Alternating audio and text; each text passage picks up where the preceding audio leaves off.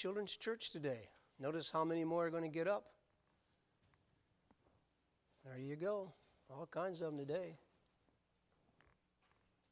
Wonderful. Thank you, Mrs. Montgomery, Mrs. Ridley, heading up Children's Church once again today. Thank you very much. What's the first verse you're going to go to this morning? Let's see. Why don't you go to uh, 1 John 5? The first verse we look at when we get there after introduction. So let's get our Bibles out, go to 1 John 5.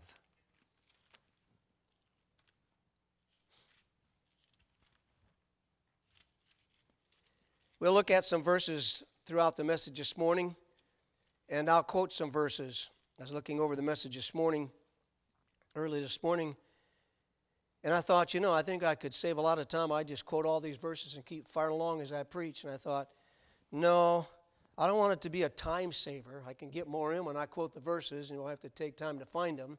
Oh, by the way, sometimes I like to quote them so you don't have to go to your phone and find them. I told you last week, I'm sorry, but the last three times I came in the auditorium to sit down, the people in front of me on their phones were not looking at Bible verses. I think somebody was looking at a, maybe a home to buy or something like that, all kinds of beautiful houses. Somebody else was Googling something. I had no clue what it was. And I didn't, I hope the other one wasn't a video game, and it looked like it might have been. And I thought, what in the world? How in the world are people thinking when they come to Sunday school and church? So I just always hate to say, you know, uh, turn to such and such a passage because I'm afraid when you grab your phone, you'll check your text out real fast. That's one problem about the social distance thing, you know. You got nobody behind you, okay?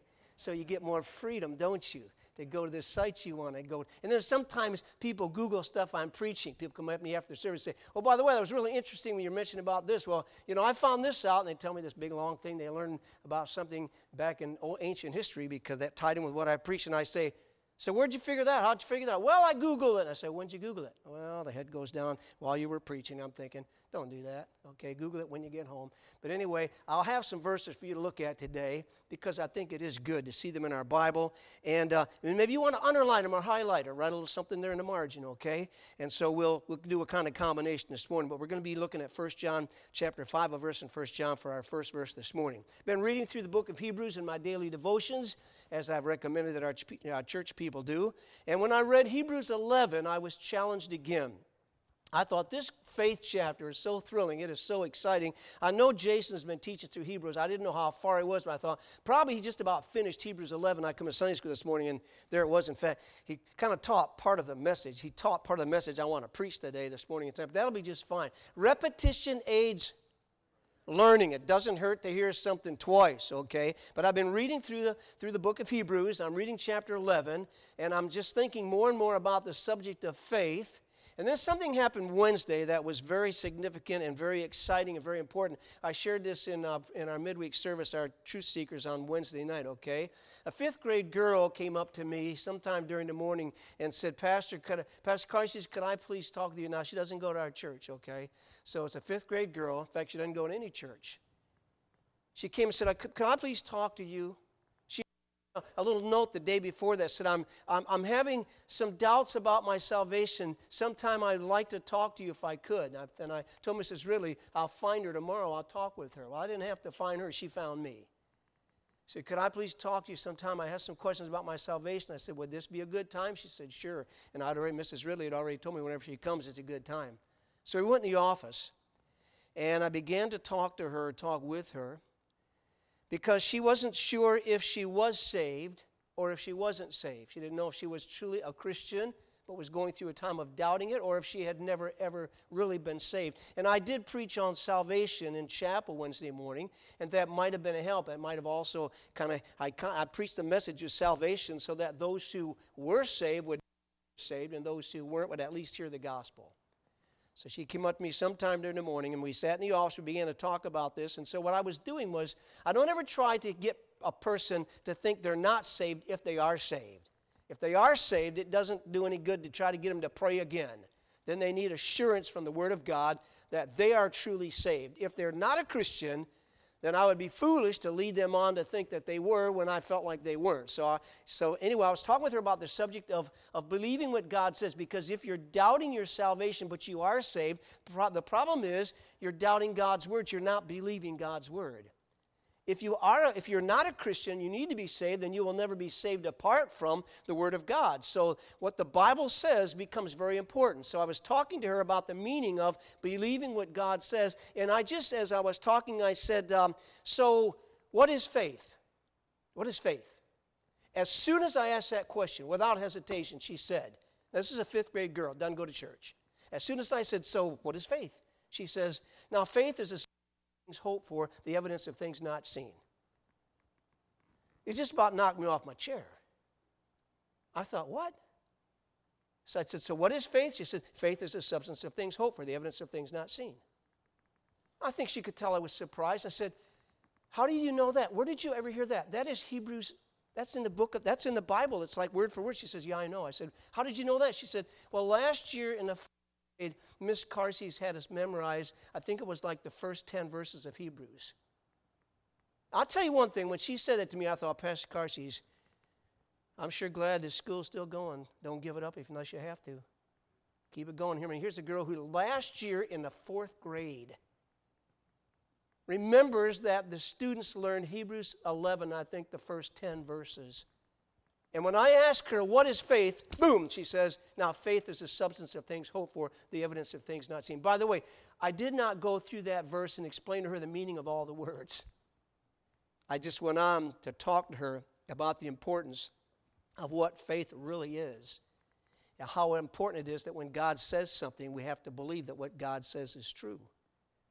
And so my mind has been on the subject of faith really for the last weeks, and especially this week, and especially again on Wednesday morning, I thought, you know, I'm going to preach a message, a series of messages. Initially, I was just going to preach a message this morning on faith. Then I said, well, I'll preach this morning on faith and tonight on faith. Then the more I studied faith, I thought, oh man, I need to preach a series on faith. You know, so many people, and I thank the Lord for this, okay? So many people have said that the messages on the fullness of God's Spirit were such a blessing and a help and a challenge and encouraging encouragement to them. And I thought, you know, if those messages, greatly needed, could be a blessing and a help to people in our church, oh, even perhaps how much could a series of messages on the topic of faith be a blessing, a tremendous help, a great encouragement? Because when you think about it, just think about the Bible, the entire Word of God, next to the subject of God. I mean, God the Father, God the Son, and God the Holy Spirit. The triune God, the Trinity. What each of the three members of the triune God do. It's, it's just, it's obviously, it's the main theme of the Bible. God in the scriptures, you know, theology, study of God. I mean, in the beginning, God, that's where it starts and it ends with the last verse in Revelation. And it's all about God. God the Father, God the Son, God the Holy Spirit. But I got thinking this week, when you, when you get just that subject in mind as the main thing in the Bible, I mean, what would be next? I would have to think it would be the subject of believe, the subject of faith. Now, don't do it now, but when you get home this afternoon, get out of concordance. You can use your phone if you want to at home, okay? Get out your phone and just look up the word faith or get, get out a Bible dictionary. Go to your computer and, and get on your software program and just put in faith or believe. And I'm telling you, they're, they're all over. Faith all over the Bible. Believe all over the Bible. The whole subject of believing faith. Oh, it's, it's, so, it's so vitally important. So when you think about faith and how important it is, if you stop, if this thought goes through your mind, listen. Faith or the lack of faith. Here's a good start. Faith or the lack of faith has everything to do with our eternal destiny. And I ask you, please, what could be more important than that? Amen? Faith or the lack of faith. Has everything to do with where we go after we die. So you live five years, or 10 years, or 30 years, or 50 years, or 100 years, or 110 years, however you long to live, however long you live, you take your last breath on planet Earth and you step out into eternity. Would you agree with me? Faith is pretty important at that point. And then you think about becoming a Christian. Everything about life for the Christian, it's all a life of faith. It has to do with our thoughts. It has to do with our decisions, our choices. It has everything to do with our attitude. Of course, it's about what we believe. It's, it's, it's everything. We'll look at the verse later. We walk by faith and not by sight. It's all about the Christian life. And whether therefore you eat or drink, do all, whatever you do, do all to the glory of God. How can you do that if you don't walk by faith? So we're going to take, I don't know how long, several Sundays, and we're going to ask several different questions about faith. We're going to start with something that seems so simple. Any of you could come up here and preach this, I think. And then we'll just keep going on. We'll get more specific. Narrow it down some more. We're going to start very, very general, very broad today. Okay, first of all, who has faith? Who experiences faith? If we had a Sunday school class, by the way, every Sunday I say, I wish all of you could be in Mr. Tillman's class. It is so powerful, it is so wonderful, and I mean that. I go to Mr. Shirk's class this morning. I'm sitting there thinking, I wish all of you could be in Mr. Shirk's class. It is so powerful. It is so wonderful. Everybody ought to be there. We can't be in both classes, amen. But what I'm saying is, I thank God for both of our adult Sunday school class teachers. They are well prepared and they teach with compassion and with courage. And I, I just, it was such a blessing again today. That was a wonderful class, Jason. And so, if I were in Sunday school now, I would say, uh, question, discussion question. Who can have faith? Who has faith? And we'd probably get some different answers. The best answer is everyone. Every human being has faith. You say, really? Yeah. Even unsaved people? Unsaved people. Non Christians. Because what is faith? Faith is really, we'll talk about this more tonight. Faith is really taking somebody at their word, just believing somebody. And I've mentioned this before. I get my salary check on Sunday night, Monday morning. I go to the bank, endorse the thing, make a little deposit about, take my 20 bucks cash, give it to the lady there, you know, up the thing goes. And guess what? They're saying, we're going to take good care of your money. They used to say, we're going to give you some interest. Forget the interest. Get nothing, okay? 0.1 or whatever on that, on that savings account. Or not savings account, just checking account, okay? But they're going to take care of my money, going to protect it. Really, I trust them, so I'm going to give them my money. You go to the doctor, doctor says, oh, you got a little problem here, I can take your problem, writes out this little uh, pres- prescription that nobody ever can read but the pharmacist, you know, or calls it in. You go to the Walmart, you pick up your, your prescription, you go home, and you swallow the pill, and you think, I'm going to get well. How do you know? Doctor said so. Unsaved people live like that, that's fine. You want to go to Chicago? Oh, long walk, amen? Now, Daniel and Joe would probably ride your bike. Okay, help, help yourself, okay? But uh, anyway, you, you, you, go to the airport, you get your ticket, you stand in line, you get the boarding pass. I mean, you go in there and you, you sit down and you think, what, what am I doing? This plane's going to take me to Chicago. How do you know? You hope it will. A good engine, good pilot. How do you know he went to pilot school? How do you know he's working for waste management? You know, a new job today, okay? We put faith in people. You call your friend, you say, hey, I haven't, I haven't seen you for a long time. There's something I'd like to talk to you about. How about if we meet today for lunch? And your friend says, Yeah, where do you want to meet? And you say, Well, why don't we meet at, uh, I was going to say Panera Bread. Let the ladies go to Panera Bread. We're going to meet at Texas Roadhouse. How about that? Yeah, 4 o'clock. Well, that's a late lunch, okay? Hey, listen. So you go there and you wait. And, well, does your friend show up? Well, he said he would. You know, we just kind of live by faith. So faith is for everybody. If unsaved people came in church today came in the same building. Somebody's saved, somebody's not saved. And they come in here, they look around, and they decide to sit on a pew. You say, Well, I don't know if I was a Christian, if I was. Not. It doesn't make any difference. If the pew's good, it'll hold you up. If the pew's bad, you got a problem. But you came in here, you sat down saying, I believe this is a good pew, it'll hold me up, and you sat down. So a non Christian Christian sit in the same pew, experience the same faith. What I'm saying is, Faith is something that we all have. Would you look, please, at 1 John chapter 5? I told you to go to 1 John. Look at verse 9.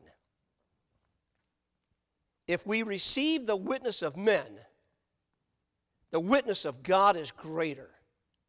For this is the witness of God, which he hath testified of his Son. He that believeth on the Son hath the witness in himself. He that believeth not God hath made him a liar, because he believeth not the record that God gave of his Son. And this is the record that God hath given to us eternal life, and this life is in his Son. He that hath the Son hath life, he that hath not, not life. I read all that to take you back to verse 9. If we, and you could insert, I'm not saying add this to the in your thinking, you could, and it, w- it would help you with your meaning, you could add a little phrase here. If we receive the witness of men, parentheses, and we do all the time, then we should know that the witness of God is greater. I mean, it's just a natural, normal thing to believe people. And we hope they're telling us the truth. So take the if and make it sense, because it's the way it is, it's reality. Since we continually, daily, over and over again, whoever we are, receive the testimony, the witness of men. We take them at their word and make decisions accordingly. Listen, the witness of God is greater. Amen? Well, for a whole lot of reasons, but that'd be a message in itself. The main two reasons is because of who God is. God is absolute truth. So, along with that, God always tells the truth. We're so close. Well, we're not real close. Go back to Titus 1. Boy, it's hard for me not to just quote all these verses, keep going, but go back to Titus. First chapter of Titus. Look at verse 2. Why is the witness of God greater? We believe the witness of men all the time, so why is it hard to believe God? It shouldn't be. The easiest thing in the world ought to be, we ought to believe God a whole lot easier than man. Why? Verse 2 of Titus 1. In hope of eternal life, which God, next phrase please, that cannot lie. In hope of eternal life, which God that cannot lie promised before the world began. God doesn't lie. Sunday school lesson this morning about lying. One thing we've figured out God never lies. That's pretty obvious. Was it all right for God to lie at one time? No, we're not going to be asking that discussion question. God cannot lie. He doesn't lie. Think of Numbers, Numbers 23 19. For God is not a man that he should lie, neither the Son of Man that he should repent. Hath he said it? Shall he not do it? Hath he spoken, and shall he not make it good? God is not a man that he should lie. He's not the Son of Man that he should repent. Whatever God says, amen, he, he does. Whatever he speaks, he fulfills. So it ought not be hard to trust God. If we can trust the bank, if we can trust our friend, if we can trust a pharmacist or a doctor, if we can trust whoever else we trust all the time, then listen, why can't we just trust God that even unsaved people experience faith? Some people choose to believe this, and they live accordingly. Believe what? That God has spoken in His Word, and that everything He says is true, and we can live accordingly. Now, as you know, of course, I'm preaching on faith, I'm preaching on spiritual faith. I'm preaching on spirit, has to do with spiritual matters, our spiritual life. And when you think about that now, everybody doesn't have that kind of faith. Amen? Why don't you go just briefly to Second Thessalonians chapter 3. 2 Thessalonians chapter 3.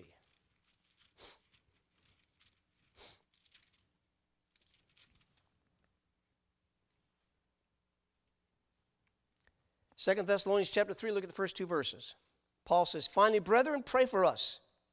What, what, are we supposed to pray for you about, Paul? That the word of the Lord may have free course, that it, and, and be glorified, even as it is with you. That we may be delivered from unreasonable and wicked men. Notice, please, for all men have not faith. They don't have the faith. That's another area of faith. They don't believe in biblical truth, Bible doctrine, scriptures, but they don't have faith in Christ. They don't have faith in God. All men do not have faith. Go back to the book of Hebrews. I don't go back to, we haven't been to it yet, okay? Go to Hebrews, chapter 11.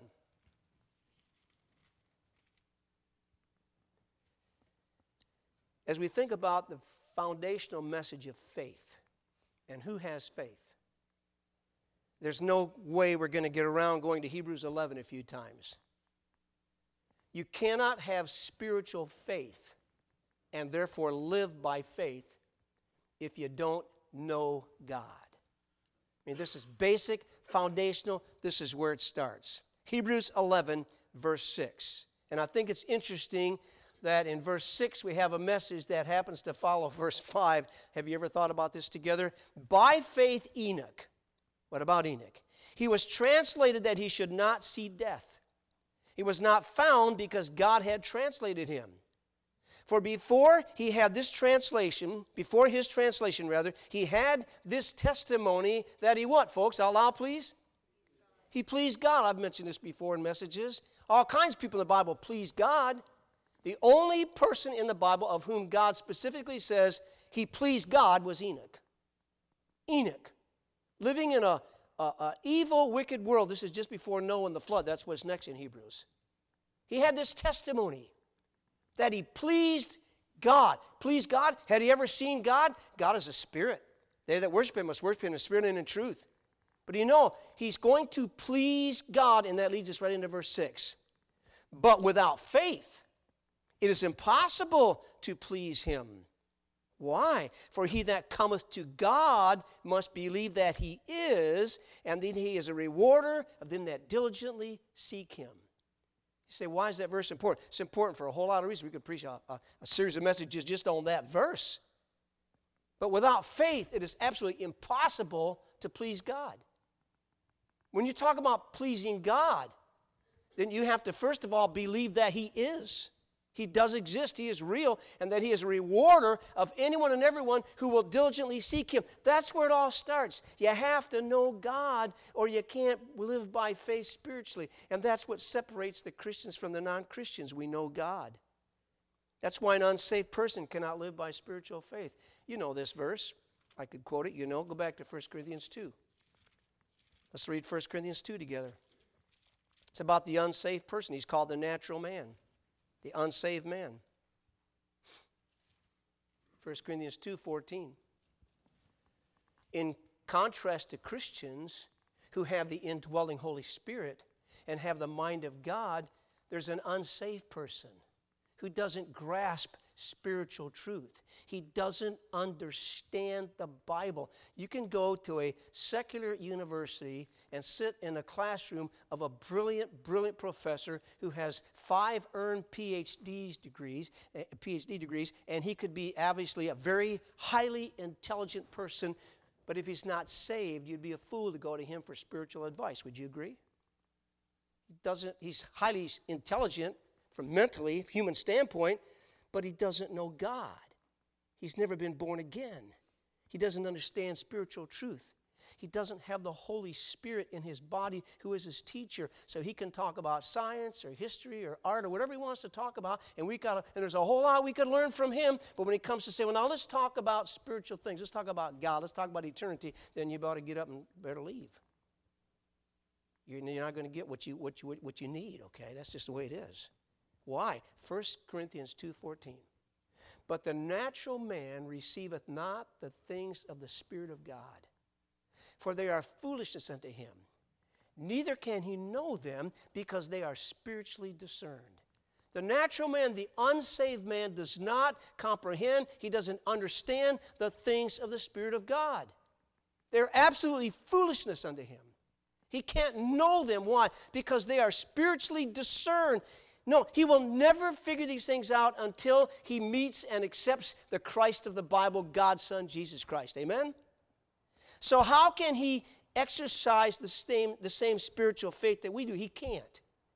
He can believe in planes and pilots and banks and friends and pills and pews and everything else, but when it comes to spiritual things, he's in a dark world, and what a sad world to live in. Christians walk by faith and not by sight. We'll talk about that later in our series of messages on the Holy Spirit. We said a person cannot be controlled by God's Spirit until, first of all, he's indwelt by God's Spirit. And so our summary here is that until salvation, A man can experience all kinds of things regarding faith, believing in things or people, but he cannot ever truly experience spiritual faith until he has Christ in his heart. And by the way, he has to know God, and the Bible says only Jesus Christ can reveal God to people. He does it through the ministry of God's Spirit speaking to a person's mind and showing him light. Would you go, please, to Matthew chapter 11 for just a moment? Matthew 11. This is so simple, but yet so profound. It is so important.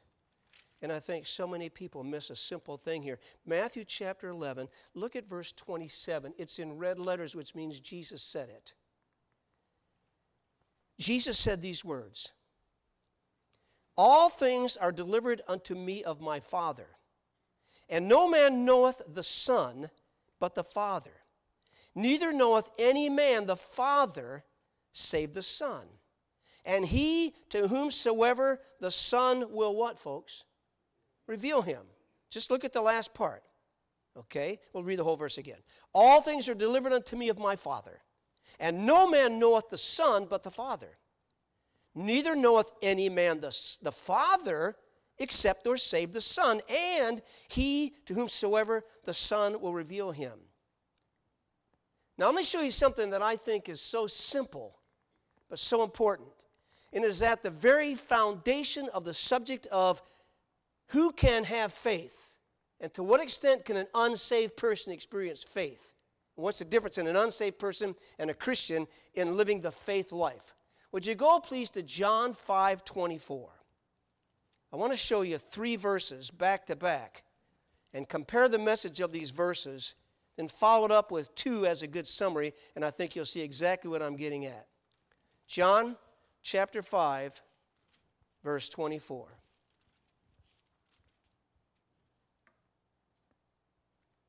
What did Jesus say? Would you like to read it with me, please? I'll quote it, you read it together. Here, could you do that? All right? Verily, verily, I say unto you, he that heareth my word and believeth on him that sent me hath everlasting life, and shall not come into condemnation, but is passed from death unto life. Question On, on whom is the focus in that verse? Is it on God the Father or is it on God the Son? The answer is it's on both. But the main focus goes to God the Father. Verily, verily, I say unto you, what did Jesus say? He that hears my word and does what? He believes on me. No, he didn't say that. Verily, verily, I say unto you, he that heareth my word and believeth on him that sent me, puts his faith in him that sent me, trust the one who sent me. What does he have? He has everlasting life. What else about him? The one who believes my, the one who hears my word and believes on my Father, the one who sent me, he has everlasting life, and he will not come into condemnation. He is already passed from death unto life. Amen? So where's the focus? We must believe in God the Father, the one who sent the word, who sent his son Jesus Christ, who's speaking the words. Now, with that in mind, would you go to John 6? Just one chapter later. A very, very similar verse, but a little, little different thought here. John 6:40. I'll quote it, you follow on you do that, okay? And this is the will of him that sent me. That the Son, and believeth on him, may have everlasting life, and I will raise him up at the last day. Where's the focus in that verse? It's on both. But primarily, where's the focus? It's on the Son. Jesus says these words This is, here's where he starts. This is the will of Him who sent me. Could I ask you a question? Who sent Jesus? God the Father, the one in whom we have to believe to get eternal life by hearing the words of the Son. The Son's words direct us to the Father, and we receive the Father, and we get eternal life. Okay? Now, Jesus said, oh, it works the other way too. This is the will of him that sent me, that everyone which seeth the Son may have everlasting life. And to that person, he says, you not only have everlasting life, promise, I will raise you up the last day. So, John 5 24, you must believe on the Father who sent the Son so that you have eternal life and you never see condemnation. John 6 40, you must believe on the Son whom the Father sent. And when you do, you have eternal life and you get raised up the last day. Now, with me, please go to John 17. John 17.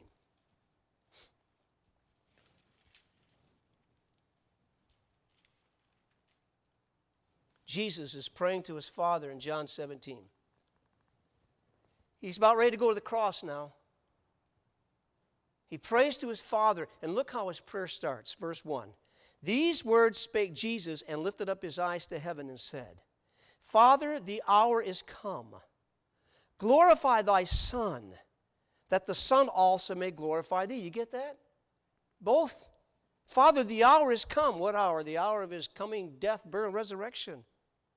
So he says, Glorify thy Son, that thy Son also may glorify thee as thou hast given him power over all flesh, that he should give eternal life to as many as thou hast given him.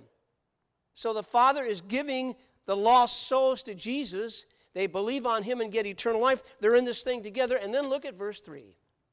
I love verse 3.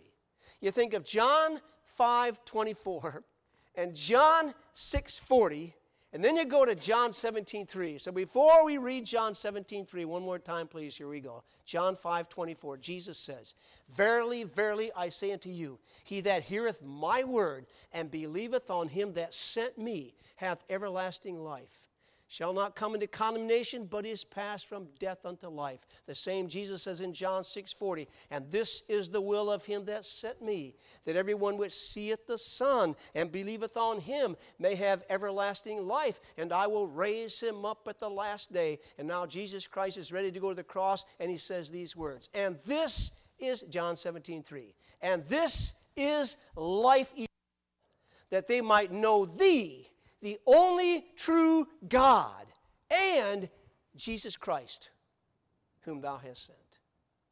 Now, folks, that's the message the world needs. So, how do you put this all together? Go back to John 5. And let's look at the verse just before John 5 24. How about John 5 23? We'll start with verse 22. For the Father judgeth no man, but hath committed all judgment unto the Son. Really? So judgment's just all about the Son, but nothing to do with the Father? No. No, don't forget the message of, 20, of 20, uh, 23 now. Why? Why do you do that? That all men should honor the Son, even as they honor the Father. Read the rest of it with me out loud, please. Together. He that honoreth not the Son honoreth not the Father which has sent him. Do you understand that? That's why most people in the world who are very religious are lost, but they don't know it. Amen? They all have their God that they worship in different ways. They all have their God that they pray to. They all have their God's temple or synagogue or special sacred place that they go to and they bow down and they worship and they pray and they give offerings, they give gifts to their God. And they all believe that in their own way, it's everything's going to be fine because they're sincere about their belief in God. Well, listen, most of them have the wrong God. Amen? It's got a small g. You say, well, they put a capital letter on it. Doesn't change it. The only true God is the God in heaven who created the earth and the universe and one day sent his only begotten Son, the Lord Jesus Christ, to earth by way of a virgin birth.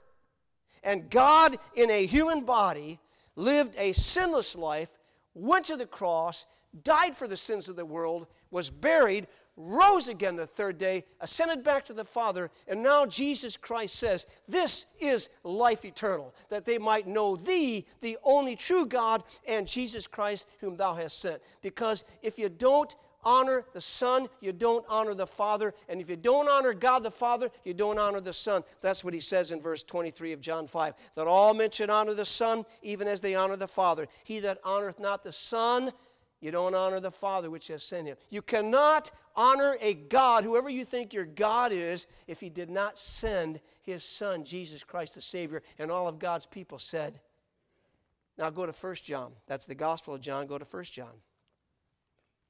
Go to 1 John. Chapter 2.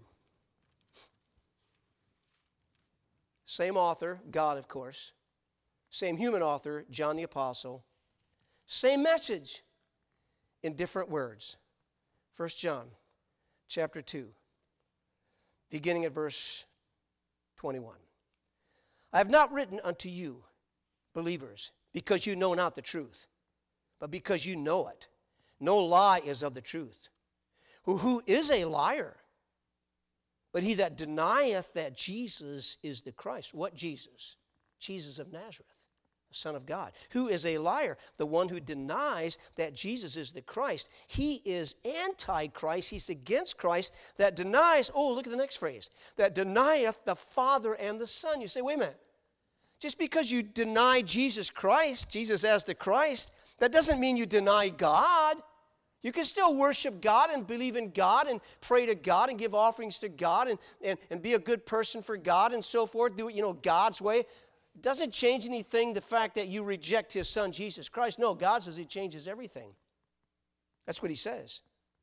Whoso denieth the Son, the same hath not the Father. But he that acknowledgeth the Son hath the Father also.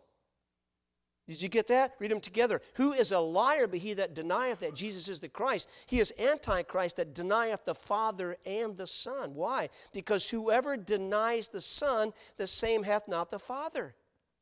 But he that acknowledgeth the Son, he that puts his faith in the Son, oh, he has the Father also. What's the message of God? You can't separate the Father and the Son. Jesus said, I and my Father are one. He said, he said, He that has seen me has seen the Father. That's the way it is. That's the way it goes. And so a person cannot have spiritual faith until he comes to truly know God.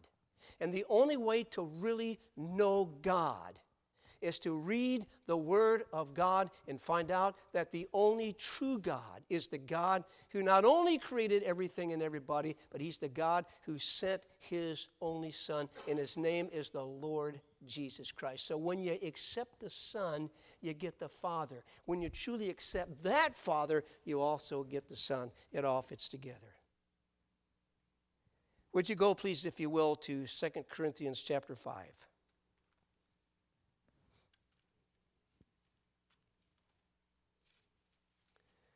Because the bottom line is if you want to get past just human faith, believing in things and people all day long, and you want to get to the most important part of faith, spiritual faith, in a living and true God, there's no way except you get born again.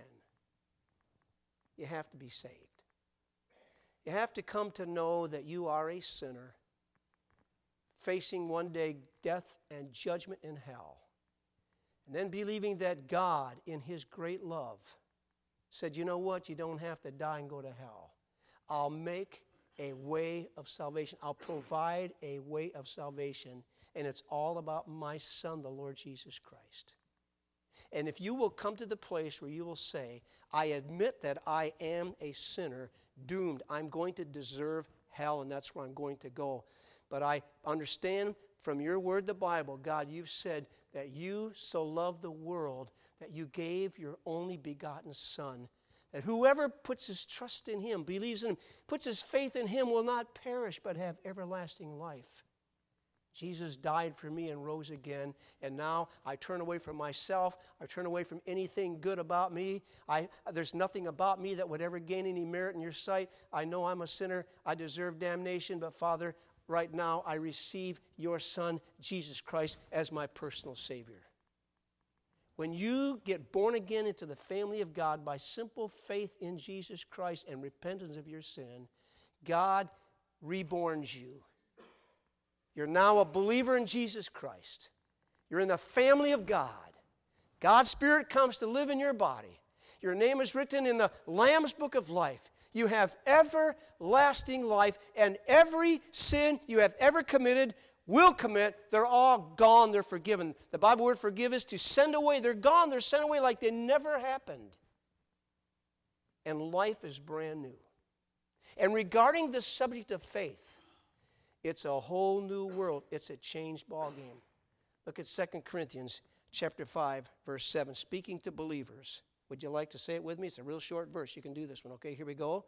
For we walk by faith and not by sight. Who walks by faith? Christians, we. How do unsaved people walk? By sight. What's the difference? Everything in the world. As we'll say tonight, as we'll see tonight. We, Christians, we live seeing what the world doesn't see. Our whole eternity and then our whole life as a Christian is based on saying, I see what other people who are not saved don't see. Why? Because I believe this book and I'm going to live accordingly. That's why we think differently. That's why we act differently. That's why we talk differently. That's why we have different motives. That's why we enjoy different things, different pleasures. That's why we have different priorities. That's why we are what we are and they are what they are because they don't walk by faith. They only walk by sight. So, what do they see? They see pleasure. What do they see? They see monetary things. They see wealth. They see style. They see this. They see that idea they see this program, they see what's going on here. It's like, okay, this is just like the way to go. Sometimes they just see whatever they're taught by mom and dad or the, or the teacher at school or, or the, the guy who's running the government or whatever. It's just like, this is, we just, you know, whatever, whatever it is. No, they just live by the visible, they don't live by the spiritual eternal. So they have faith, but it's all about material things, earthly things. But believers, in contrast, we walk by faith and not by sight. Why? Because we've been born. Think about this before we're finished here, okay? A dead person can lie down, is that correct? Can a dead person lie down? Did you ever go to a funeral? They're lying down. They're dead. Can a dead person sit up? Well, you can if you prop them up. Can a dead person stand up? Yeah, if you stand them up. we were watching some, Bonnie was watching some Perry Mason the other night, and I came in the room and she's got Perry Mason on, and somebody just killed somebody. I sit down and watch a little bit here, you know. So I get out my little handheld Yahtzee, you know, little entertainment while I watch Perry Mason. And, and, and somebody just got shot or killed or something like that, and the guy stuffed him in the closet, but he stood him up in there. So the detective or Mason or somebody, Mason or somebody else, they come walk office and they open it. What happened when they opened the door? Pew. Oh, I guess what? He's dead. Let's say so a dead person can lie down, a person dead person can be propped up and sit up, a dead person can stand. Could I ask you a question? Can a dead person walk? No, you've got to have life in you to walk. Now I know somebody's going to go Google something that happened one time and they did this mechanical thing and they put this little thing in here and they made this dead man walk. Don't even tell me about it, okay? I don't even want to hear, especially if you check that out in church, okay? okay? It takes life to walk. It doesn't take life to lie there. It doesn't take life to sit there. It doesn't take life, it doesn't take life to stand up, be propped up there, and the door open and you go down. But if you're going to walk, you're going to have life. And no unbeliever can walk the Christian life by faith because he's not alive. And in closing, would you go please to Ephesians chapter 2, verse 1. Ephesians 2, verse 1.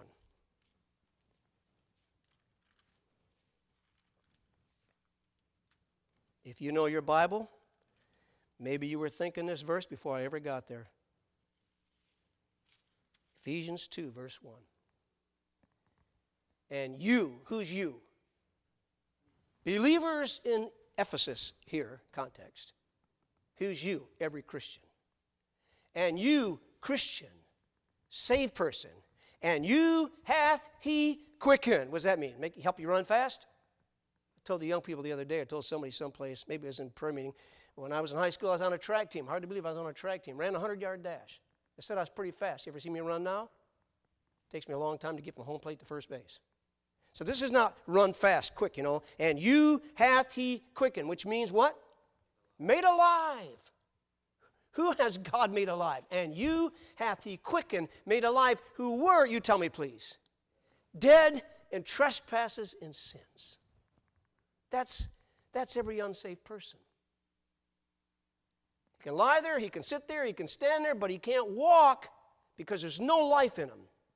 And a Christian and a non Christian, listen, every unsaved person we see and know, we could be thinking this you know what? She's alive physically. Would you like to finish it? But she's dead spiritually. Oh, he's walking around and has a pretty good life going physically. Yeah, he's, he's doing fine. But spiritually, he's absolutely dead. So he can do all his faith things in this temporal, physical, material world because he only walks by sight. But because we have been born again by the grace of God, we are redeemed, regenerated, saved, we have a different lifestyle. Everything about us is different spiritually for one reason because by the grace of God, we came one day to say, you know what? This is what Jesus said. And He's the one that His Father sent. So I believe in God the Father who sent the Lord Jesus Christ. I believe in the work of God the Father who sent the Son Jesus Christ. And I believe in the work of Jesus Christ, what he did and where he is now, because that was all his Father's plan. And I forsake my sin and I trust Christ. And God says, I save you. And now, if any man be in Christ, he is a new creation, a new creature. All things passed away. All things are become new. It's in the same chapter, by the way, 2 Corinthians. And now we walk by faith and not by sight. So the next question is what's faith?